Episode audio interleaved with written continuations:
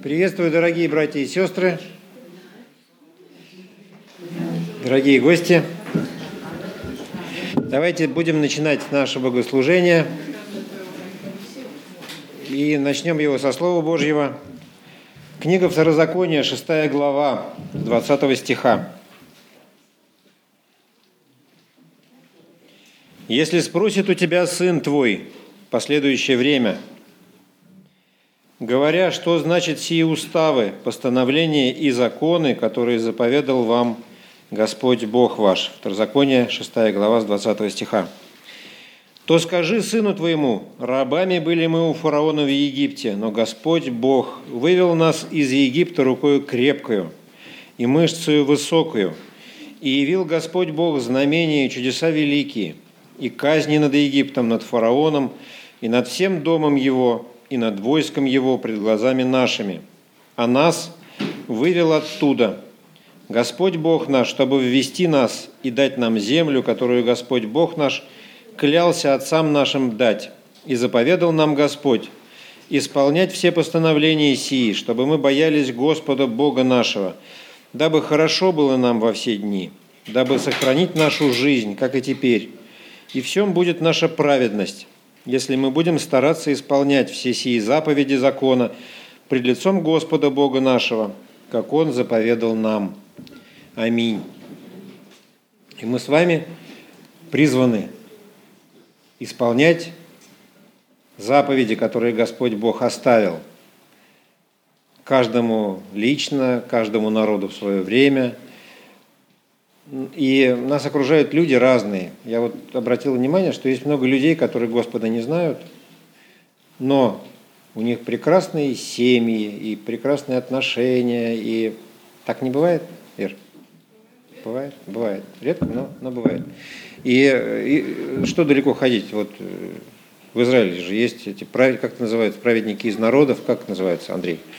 Э, люди, которые может быть, не знают Господа, но, но они оказали спасительную, какую-то сыграли спасительную роль в жизни евреев, спасали их, часто жертвуя собой. И почему я говорю об этом? Здесь написано о, об исполнении заповедей. И действительно, люди, которые исполняют то, что сказал Господь, они благословляются через это – но кроме, кроме того, есть такой аспект этого вопроса, который обращен в вечность, обращен э, в область личных отношений с Господом. Это, это вопрос мотивации, почему это происходит. И вот в этих словах, э, которые здесь прозвучали, написано – и об этом. И заповедал нам, 24 стих, заповедал нам Господь исполнять постановление сии, чтобы мы боялись Господа Бога нашего. И Господь, конечно, ждет не только, чтобы было хорошо здесь, на земле нам, хотя и это для Него ценно. Он ждет, чтобы э, состоялась наша встреча с Ним в жизни. Каждого человека такая встреча должна произойти, особенная близость с Ним, которая будет длиться, и чтобы развивались эти отношения, чтобы э, было, была спасительная близость. Это э, появилась, разгорелась, существовала. Недостаточно правильно поступать, хотя это приносит результат здесь, на земле. Господь ждет от нас, чтобы мы верили, чтобы между нами были особенные близкие отношения, которые могут возникнуть только через покаяние, обращение к Господу, появление нового живого сердца. Наши дети спрашивают нас, как здесь написано, спросят дети, которые, может быть, с самого раннего возраста приучены правильно поступать, но в их жизни должна появиться благодарность а благодарность – это такое личное переживание, вот, чего ждет Господь. Для того и рассказывается про Египет. Потому что избавление, искупление, переживание этого события связано с благодарностью. Пусть Господь нас благословит, чтобы сегодня эта благодарность в наших сердцах обновилась, чтобы мы снова пережили спасительную силу, вспоминая о событиях, которые... Вспоминая о Господе. Вот когда мы думаем о Господе, целый огромный букет воспоминаний, ощущений, э, мыслей это сопровождает. И вот затем мы здесь и собираемся, чтобы этот куст сирени каждый раз, несмотря на время года, он распускался, расцветал и нас изменял. Пусть Господь нас благословит. Давайте помолимся. Господь милосердный и вечный, Бог, выведший народ израильский из Египта, каждого из нас, выведший из духовного плена. Мы снова приходим к Тебе, Господь, мы сокрушаем наши сердца, умиляемся, глядя на то, что Ты делаешь, несмотря на нашу черствость, на наше упорство, непослушание. Ты преодолеваешь это все и даешь свои благословения, они не иссякают. Благодарим Тебя, Господь, за Твое участие, за Твое присутствие. Верим, что Ты Духом Своим Святым здесь, что Ты радуешься, глядя на нас. Почему-то каждый из нас Тебе дорог, это удивительно. Слава Тебе за это. Призываем Твое святое имя на нас и на жизнь наших близких во имя Иисуса Христа. Аминь. Хочу представить вам человека, который не нуждается в представлении, и тем не менее, это Алексей Синичкин, благословенный брат, служитель, историк и просто хороший человек. Прошу любить и жаловать. Так. Мир вам. Мир вам, народ Божий. Я вспоминал, когда последний раз проповедовал у вас, по-моему, это то ли 15 год, то ли 16 ну, недавно это было. В общем, совсем недавно. А? Да, наверное, на Кирочной. А, ну, без всяких предисловий, давайте прочитаем текст, который, в общем-то, меня в свое время, э, так сказать, когда я его исследовал, у меня к нему вопросы сначала не возникло, чем больше я о нем думал, тем больше у меня вопросов возникло. И вот сейчас я буду свои размышления, наверное, вам, может, вам тоже не понравится, как и мне. Марк, Марк 10 глава, 46 стих, 46 э, стиха, известный всем текст, особенно у кого дети есть. Э, приходит в Иерихон, Иисус имеется в с учениками. И когда выходил он из Иерихона с учениками своими и множеством народу, Вартимей, сын Тимеев, слепой, сидел у дороги, прося милостыню. Услышав, что это Иисус Назарей, он начал кричать и говорить, Иисус, сын Давидов, помилуй меня. А многие заставляли его молчать, да он еще, но он еще больше стал кричать, «Сын Давидов, помилуй меня!» Иисус остановился и велел его позвать. Зовут слепого и говорят ему, не бойся, вставай, зовет тебя. Он сбросил с себя верхнюю одежду, встал и пришел к Иисусу. Отвечая отвечая ему Иисус спросил, что ты хочешь от меня? Слепой сказал ему, учитель, чтобы мне прозреть. Иисус сказал ему, иди, вера твоя спасла тебя. И он тотчас прозрел и пошел за Иисусом по дороге. А, интересная история, да? История об удивительной дерзновенной вере. Вере, над которой сегодня мир смеется, считают сказкой, мифом, загадкой, да? Почему считают? Очень просто. Любой из нас скажет, слушай, а почему так мало ответов вот на такие молитвы? Хочу шевелюру. Нету. Почему нету таких ответов, таких ярких ответов, как в истории, которую мы прочитали? Некоторые очень расстраиваются и говорят, да у меня, наверное, знаешь, брат, у меня веры мало. Ну, не получая ответа на молитвы. Другие хихидничают, подноривают. Ну, где твой Бог? Что он тебе не дает? -то? Не решает твои проблемы. Он же должен решить твои проблемы. Да? И мы слышим упреки, я не знаю, как вы, может, у вас в церкви не так, но я периодически слышу, там последние 20 лет, по крайней мере, слышу свой адрес. Ты болеешь, страдаешь, да веры у тебя, наверное, мало. Да? Кстати, Иова тоже спрашивали, ну, где твоя вера?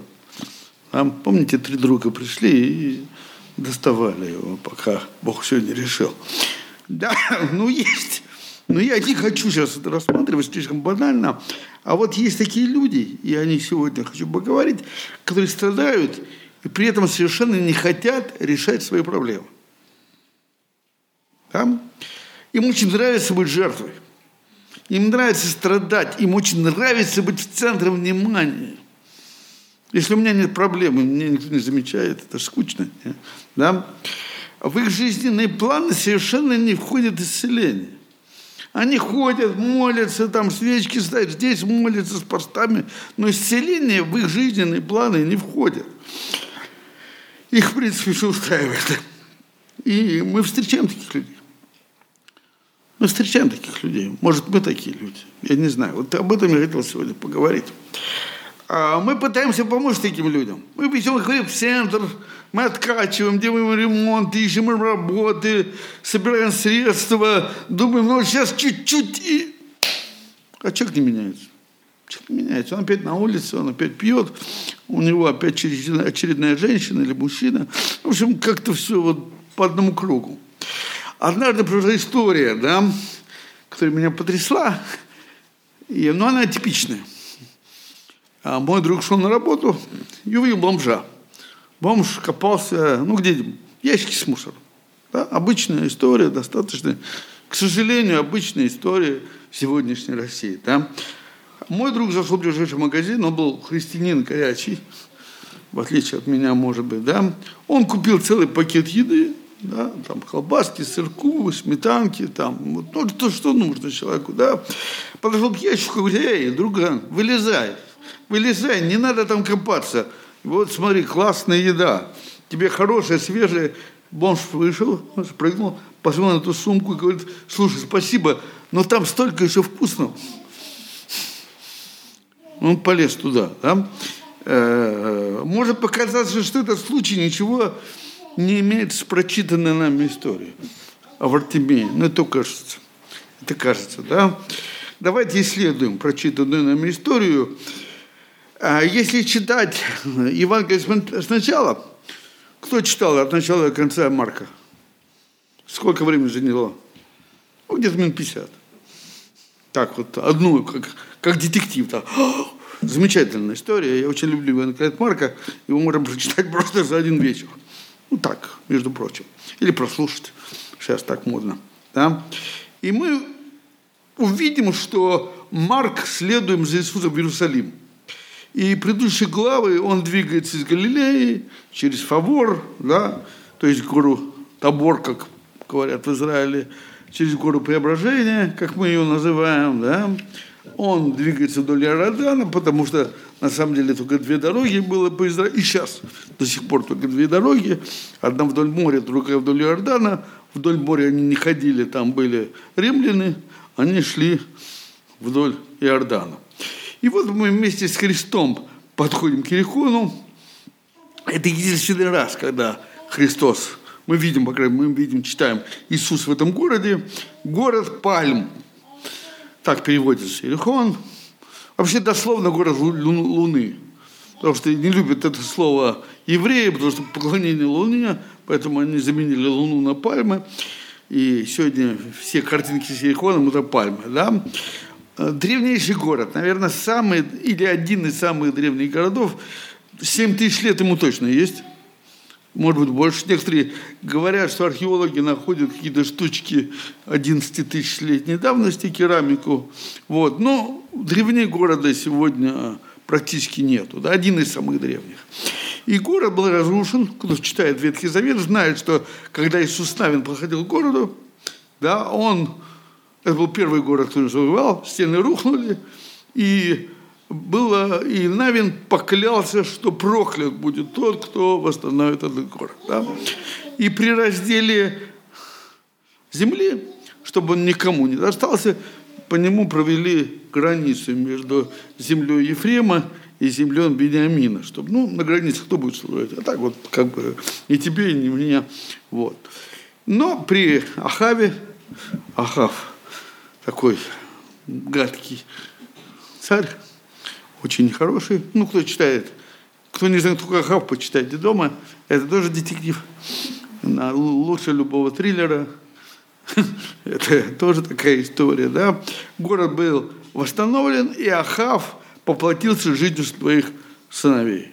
Ну, сыновья у него, э, Бог забрал сыновей. А во времена Ирода Великого, как раз перед этими событиями, город был его зимний резиденцией, там был амфитеатр, ипподром, водопровод, в общем, такая хорошая дачка. Вот. Единственное, Ирод испугался Бога и чуть-чуть сдвинул. Там на несколько сот метров он сдвинул Ерехон ближе к Иордану, то есть южнее. Да? И почему так хотелось ему Ерехон? Дело в том, что Ерехон находится на 250 метров ниже уровня моря. Это важно, мы в нашей истории это очень интересно, это важно. Сейчас а, поймете почему. А, и здесь э, субтропики. Если в Иерусалиме может быть вот так, как редко, но может, там жарко, там всегда субтропики, там, там, там такая классная погода. И э, хотя от э, Ерихон расположен 8 километров от Иордана, от Иерусалима всего 25 километров. Но вверх. Там перепад 1250 метров, получается на 8 километров, и там жара, а там, может быть, курточку надо одеть. А там надо и курточку, и маечку, и все иногда снимаешь, когда попадаешь. Там, вот. Но во времена Христа эти вот тысячи метров выше уровня моря, э, вот где паломники шли и пели песнь восхождения, вот те псалмы, которые мы читаем, да, песнь восхождения, их обычно пели, поднимаясь от Ерехона в Иерусалим, да, потому что и надо было подниматься, и это очень серьезный подъем через иудейскую пустыню. А иудейская пустыня – это не наша пустыня, как мы себе представляем, там Каракум и Сахару, это трехмерная э, пустыня, вот скажем, здесь человек сидит, и вон там человек, около того дерева, а между ними пропасть метров 450. И вот они идут, как Давид Саулом, и они не могут.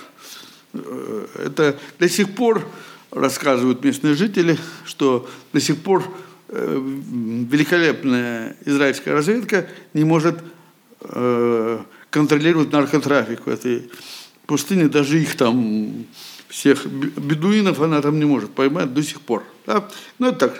И там разбойничьи шайки, мы читаем с вами э, притчу о блудном самарянине, все это там. Это очень опасный участок. Почему я об этом рассказываю? Потому что паломники, идущие в Иерусалим, Обычно в Ерехоне отдыхали. Ну, перед тем, как вот преодолеть вот этот, этот подъем, они отдыхали. И из Евангелия от Марка мы знаем, что приближалась Пасха, и евреи сходились в Иерусалим. Это, кажется, было массовое шествие. Они, как и другие ветхозаветники верующие, преодолевали путь. Вот я опять говорю, они пели эти 15 псалмов Давида, псалмы они пели, они группировались в друг, они боялись одни, чтобы как-то э, не в шайках, как-то они преодолеть вот этот подъем трудный, да. Э, и интересно, что э, кто поднимался, тот знает, когда поднимаете в Иерусалим вдруг, он вдруг, то есть не то, что вот, вот, он выходит, там вдруг он перед тобой возникает, там очень интересное ущелье такое, и, э, и вот вернемся к тексту. Это лирика была, чтобы поняли, что ожидало э, людей, которые там приходили. И вот при выходе из города, мы сейчас не будем спорить с синоптиками, в выходе, в ходе э, не будем мы. Э, Иисус встречает слепого Бартимея. То есть человек, которого слепота обрекла на жизнь во тьме – нищете, э, тьме, и работать он не мог, он был слепым, и единственное, что он мог, это просить милостыню. Э, я говорю, что мы разночтение, мы евангелистов не будем трогать, давайте сосредоточимся на Марке. И вот в Артемии сын Тимея, то есть у него отец Тимей, это его сын, и нам неизвестно, откуда Вартимей вообще узнал о Христе. Возможно, вот имя Христа, имя Иисуса было на устах паломников, которые отдыхали, Вартимей слышал их разговоры, вообще у слепых слух хороший, да, а, а обостренный. И когда они разговаривали, вот эти вот молва о великом учителе, о целителе, она шла впереди Христа. И э, Бартимей каким-то неизвестным нам образом определил, что тот, на, кому, на ком почил Дух Господень, вот он дает прозрение слепым. И, видимо, вот Отец Небесный увидел вот это необыкновенно сильное желание прозреть. Знаете, Бог слышит и видит прежде наших молитв. Бог знает все. Вы еще, у вас ничего, еще не, он уже знает. А, просто он не, не палочка-выручалочка, он Бог. Он Бог, у него своя логика. И вот Вартимей услышал звук приближающей какой-то необычной толпы. Какая-то особенная толпа, не такая, как обычно, которые приходили мимо. А обычно он, он различал эти толпы, потому что его работа была какая? Начинать орать. Подайте на пропитание бедному, нищему. Это была его работа. Ведь э, э, места прошения милостыни, как сегодня, так и 2000 лет назад были четко распределены. И кто ездит по Петербургу, знает, что просят в определенных местах, все распределено, расписано. Тогда все было то же самое. Да? То есть между нищими и убогими все было распределено. Вот. И, его, и он сидел, да, скорее всего, не первый год. Скорее всего, с малолетства. Да? Его приводили, сажали, чтобы он просил милостыню. И он научился по звуку определять. Это шум детей не всегда, вот людей, простите, ведь не всегда шарать, сорвешь. Надо во времена. А вот. И вот в 47 стихе мы читаем, что услышал, что Иисус, что это Иисус Назарей. И он понял, что это его шанс. Это шанс вырваться вот из этого состояния, в котором он находился. Ведь для подавляющего большинства это было абсолютно безнадежное состояние. Ведь даже просить об избавлении нет смысла. Абсурд, правда? Господи, хочу, чтобы у меня третья рука выросла. Ну, вот типа такого, да? Там абсурд.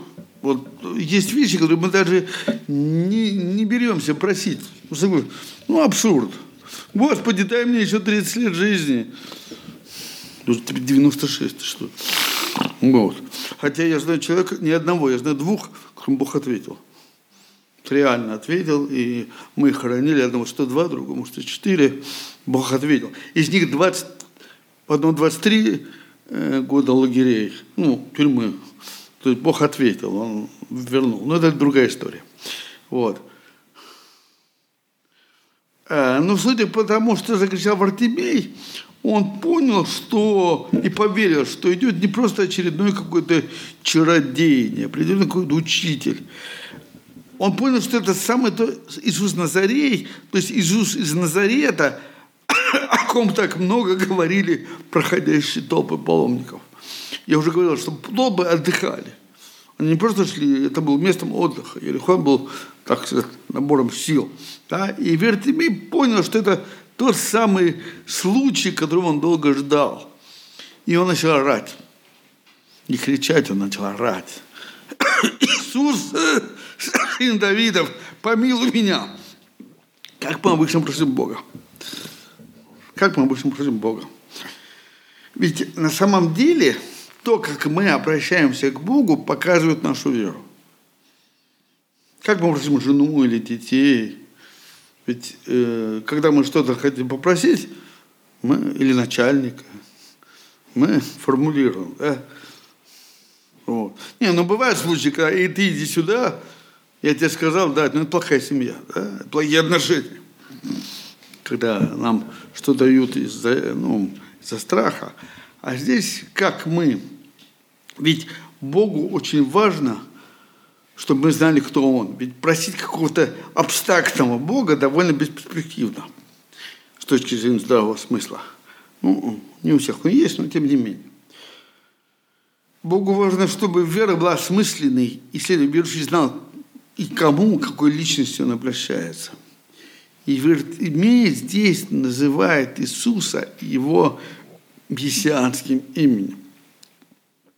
Сын Давидов. Ведь Иисус сам, кто читает Евангелие, он, вы увидите, что Иисус старательно избегал этого титула. Он, он вот, потому что в народе Израиля он ассоциировался с воином, с воином-освободителем. Не просто с каким-то там скромным пастушком или там плотником, нет. С воином-освободителем. Иудейский народ постоянно подвергался опустошительным войнам. И а, он был в оккупации. В тот момент, где мы читаем, еврейский народ жил на оккупированной территории.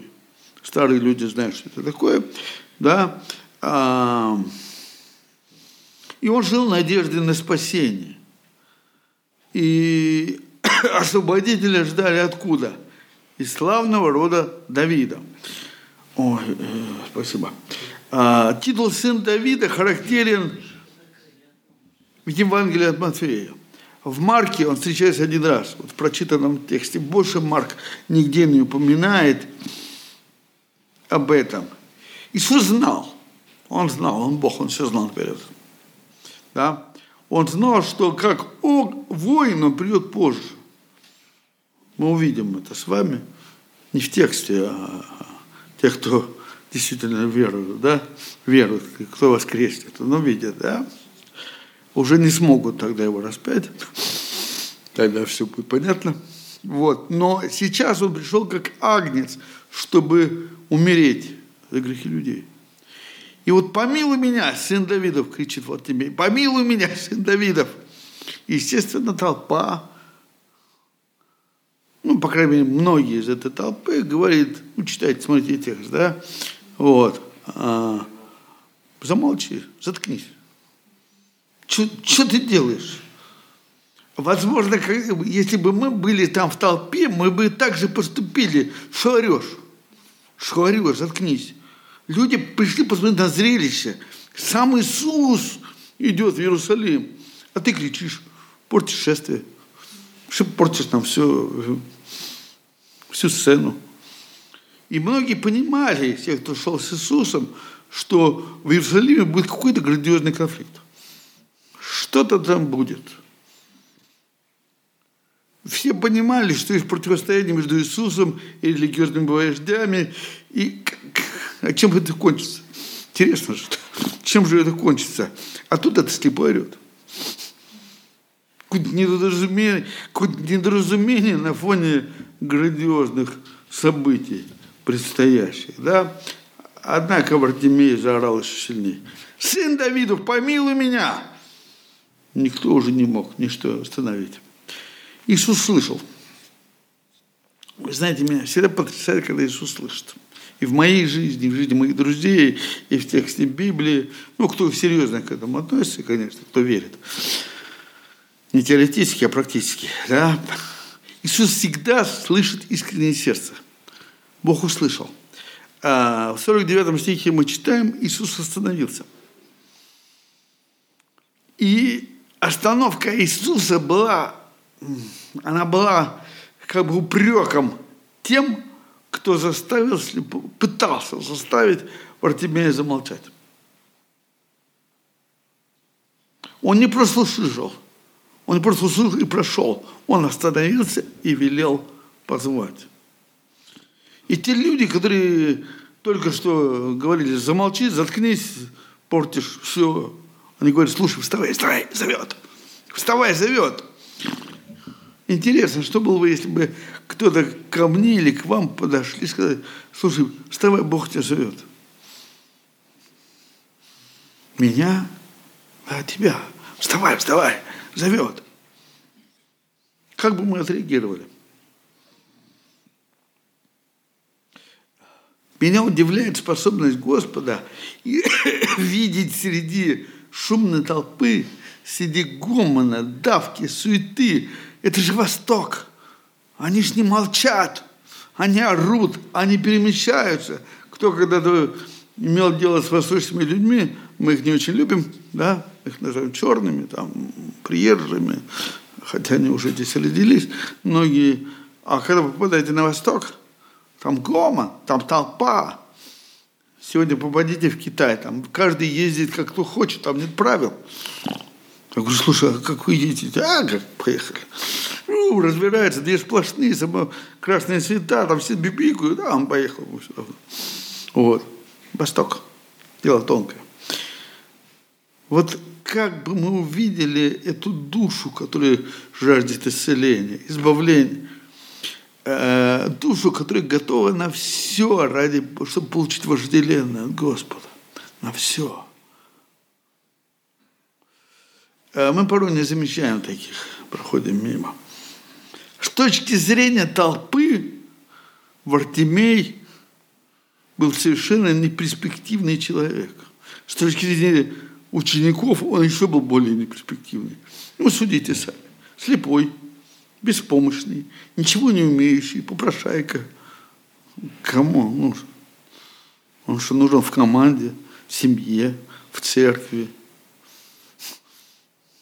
Кому он нужен? Куда его? Он ничего не умеет, он не видит, он ничего не умеет. Куда его? Может, голос хороший, петь, конечно. Ну, не знаю, куда его? Куда? Но как он хотел быть помилованным Богом? Смотрите, что делает Вартимей. Он бросил с себя верхнюю одежду. То есть он, э, собственно, что такое верхняя одежда? Плащ. Зачем ему плащ? Там плюс 35 зимой. Летом по 60. Зачем? Ведь там жарко, там не нужен плащ. Он ему нужен был, он его расстилал, чтобы в него бросали монеты. Он же слепой. Потом он собирает эти монеты, скручивает, и там дома ну, на нем ищет. Это так делают многие нищие, которые вот действительно реально слепые, да. То есть фактически плащ был его инструментом сбора денег. Иначе говоря, к существованию. И вот фактически, скинув плащ, вставая, Вартимей расставался со своим прошлым. Таким уютным, привычным, понятным. Он его знал, да? Ведь он никогда не видел. Он не знал, что такое видеть как в том шутке, да, доктор, я после операции смогу играть на скрипке? Конечно, надо же, никогда не играл на скрипке, да. Вот мы так иногда думаем, а вы никогда, вот, как сказать, вот я никогда в жизни не был здоровым. Я не знаю, что это такое. Я просто не знаю, что такое быть здоровым. Я говорю, вот, я говорю, я не знаю, родился инвалидом, я не знаю, что такое быть здоровым. У меня всегда что-то, какие-то проблемы, да. И вот Вартимей, да, он вступал в совершенно новую жизнь, которую он никогда не видел. Это не юноша, это взрослый человек. Это не ребенок, не младенец. Правда страшно? Не знаю. Господи, Бог, иди тебя благословит. Я помню, когда покаялся, Алексей, бросай прошлое, Бог тебя благословит. Страх. А как он меня благословит? Что значит благословит? А как, а как, а, а как я жить-то буду? Я же привык жить вот так, да? И, возможно, вопрос Христа, чего ты хочешь, покажется наивным. Это кажется, друзья, это кажется. Не все могут сформулировать перед Богом свою просьбу. Знаете, обычно, Господи, хочу, чтобы ты благословил, было хорошо.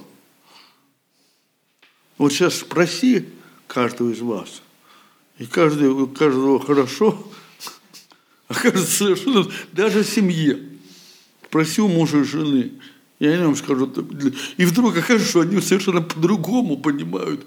Хорошо, из этого у нас, у них море в семье внутренних, пускай они не ругаются, ничего, но у них, ну, они не понимают друг друга, потому что что такое хорошо. Они разные, да? Не, мы не можем часто в молитве перед Богом сформулировать свою просьбу. Бог, ты знаешь, но сами рассчитываем на совершенно другое, правда? Бывает такое. Ну, я делаю хорошо, я тебе отрежу ноги, и ты будешь благословим для церкви. Не, Бог, я просил, чтобы я был метр восемьдесят фотомоделью. Нет, Господи. Нет, сестра моя, ты будешь мыть больных в хосписе. Да ты что, Господи, я не это имел в виду.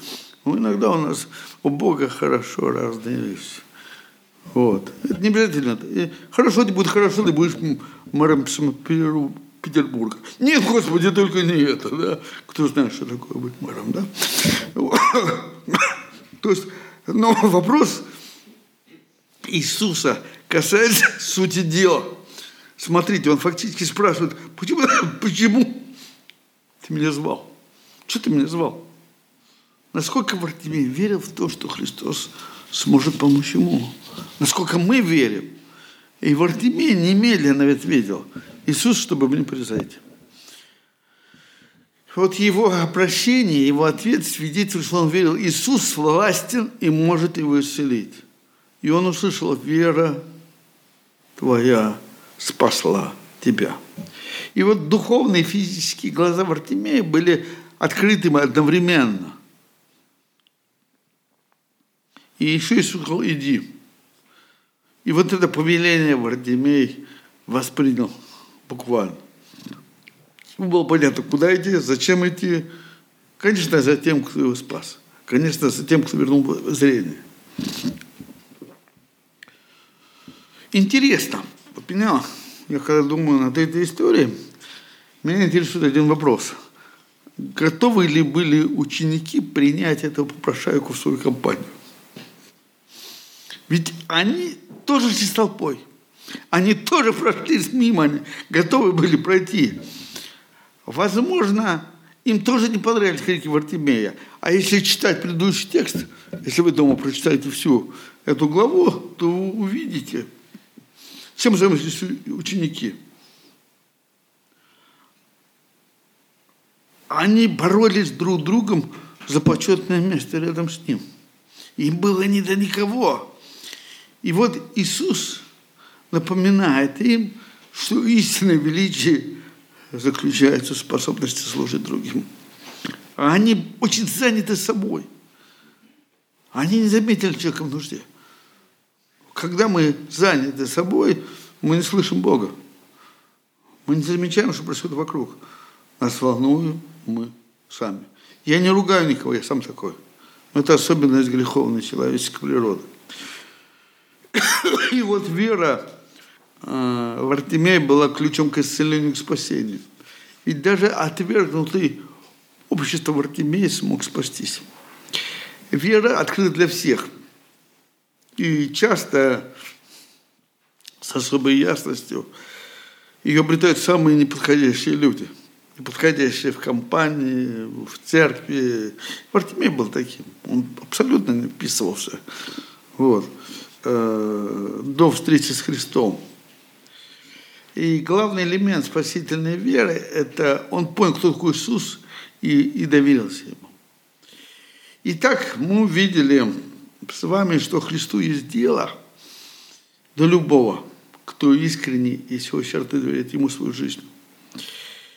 Иисус был готов остановиться возле любого никчемного и отвергнутого человека, чтобы дать ему будущность – и надежду. Давайте вернемся к истории с бомжом. Да? Я обещал. Помните, я с нее начал. Да? Э, у того все устраивало. Его все устраивало. Он не хотел ничего менять. В отличие от Вартимея, ему было уютно в этом контейнере с мусором. Мы иногда думаем, что человеку вот нужно... Нет, его устроили мусорный ящик, его устраивали объедки, его устраивало отношение к, к окружающим, он не хотел ничего менять. Часто мы пристаем к людям, иди к Христу, а его все устраивает. У него нет ненависти к греху, у него нет вот этого сокрушения сердца. Почему надо молиться с окружающих нас? Чтобы только Бог может дать вот это сокрушение сердца. Никакой логики. Мы иногда заходим куда в квартиру, мы встречаемся вы думаете, как тут живут? Надо им сказать, надо что поменять. А его все устраивает. Они довольны. Да, они собачатся, они сквалыжничают, у них ад, но их все устраивает. Они не хотят ничего менять. И вот вопрос, который меня очень сильно заботит в отношении к себе, я не знаю ваши сердца, я не Христос, хотим ли мы, чтобы через нашу веру кардинально изменилась наша жизнь? Я встречал массу людей, которые сказали, нет. Я знаю людей в церкви, я знаю людей, которые несут служение. Я говорю, я не хочу ничего менять. Пускай Христос будет где-то вот, ну, на подхвате. Иногда мы очень боимся, что Бог как-то так ответит на молитву, что нам придется покинуть отсюженное уютное место, а отправиться за Христом, как Вартимей. Ведь с точки зрения э, целесообразности у него было классное место. Досиженное, уютное, привычное, все отработано. Что тебе еще надо? Куда ты идешь? Все понятно. Типа, помните, как в том детском мультике про дюймовочку? Ну, здесь хорошо, тепло и сыро. Да? У замечательно. Или таите, таите, нас здесь неплохо кормят. Все устраивает. Иногда мы очень боимся этому. Но Христос знает о наших тайных мышлениях и годами не отвечает нам на молитвы. Он молчит. Он молчит. Он молчит. Потому что если он ответит, а мы не хотим. Нас устраивает наша религиозность. Все устраивает. Мы не хотим. Мы не готовы получить ответ, либо мы не верим в эту силу молитвы. Ведь ответ «нет» – это тоже ответ. Довольно для тебя благодати моей. А, вы знаете одну историю, и закончу. Я думаю, что вы ее читали, но, может, кто-то не слышал одна старая женщина ходила на богослужение через крутую гору. Это было в Карпатах. Вот. И она прочитала в Библии, что если с верой приказать горе, то она исчезнет. Да? Старушка помолилась, закрыла глаза, все как положено, сделала по ритуалу, знаете, вот все четко. Постилась, помолилась, встала на колени, все как правильно, да? Мы знаем, как правильно. Ну и когда открыла, гора была на месте, я так и знала, сказала старушка. Она не верила. Она сделала по инструкции. Да? Она не верила. Она не готова была меняться. Она не готова была получить нестандартный ответ. И вот настоящая вера, дерзновенная вера видна всем. Она кардинально меняет жизнь человека. Она позволяет Христу творить чудеса на его условиях. Наша проблема наших верующих, не только баптистов, всех, наверное, на земле. А мы хотим, чтобы Бог работал с нами на наших условиях. Господи, ну, я ж, у меня все, мне только это надо, это поправить. И вот эта история с Вартимеем, да, она нам это показывает. Как ни странно, да? Если глубоко в нее вчитаться, то есть эта история не, то, не о всемогуществе Христа, там это все есть. А эта история о, о нас с вами. Эта история, готовы ли мы получить этот ответ? Готовы ли мы оставить и пойти? Подумайте об этом как-нибудь. Иногда это страшно. Жутко страшно. Да? И иногда мы удивляемся, куда-то переезжают, куда-то делают, что-то отдают, раздают, что-то меняют. Вот, наверное, это где-то сумасшедшие люди. Мы-то все грамотные, мы все знаем, у нас интернет есть, мы читаем, и мы уже прослушали много тысяч проповедей. Все мы все знаем, что ты там говоришь. Вот это какие-то вот но Иисус молчит. Он годами не отвечает на наши молитвы. Или так отвечает, лишь бы мы, вот, знаете, это не значит, что мы с вами неверующие. Это не значит, что мы не имеем спасения. Это не значит, что мы, это не значит, что мы э, совсем не христиане.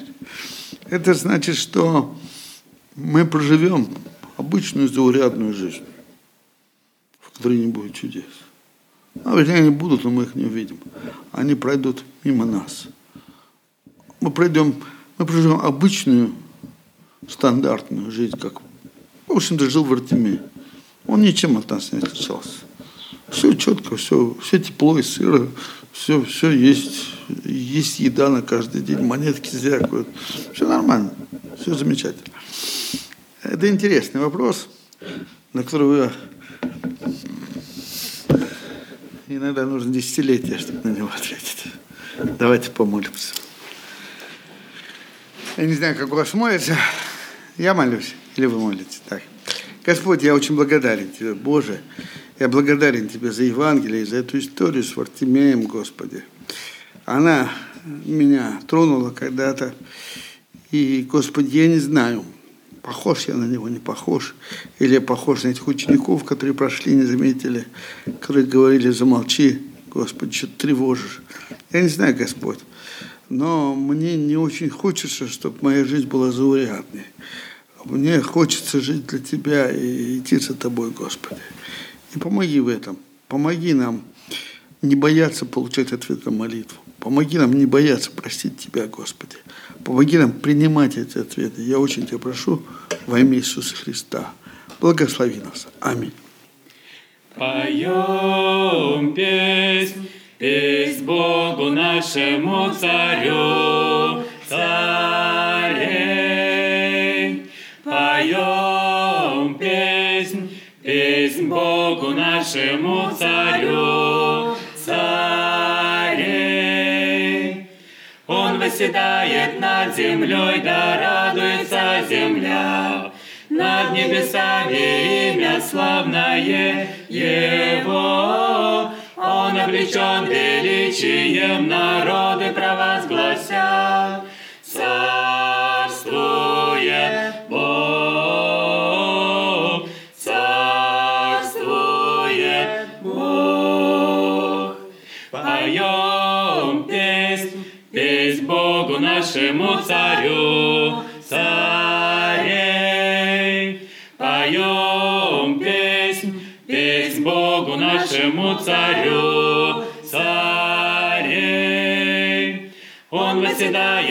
землей, да радуется земля, над небесами имя славное Его. Он облечен величием, народы провозгласят. Бог.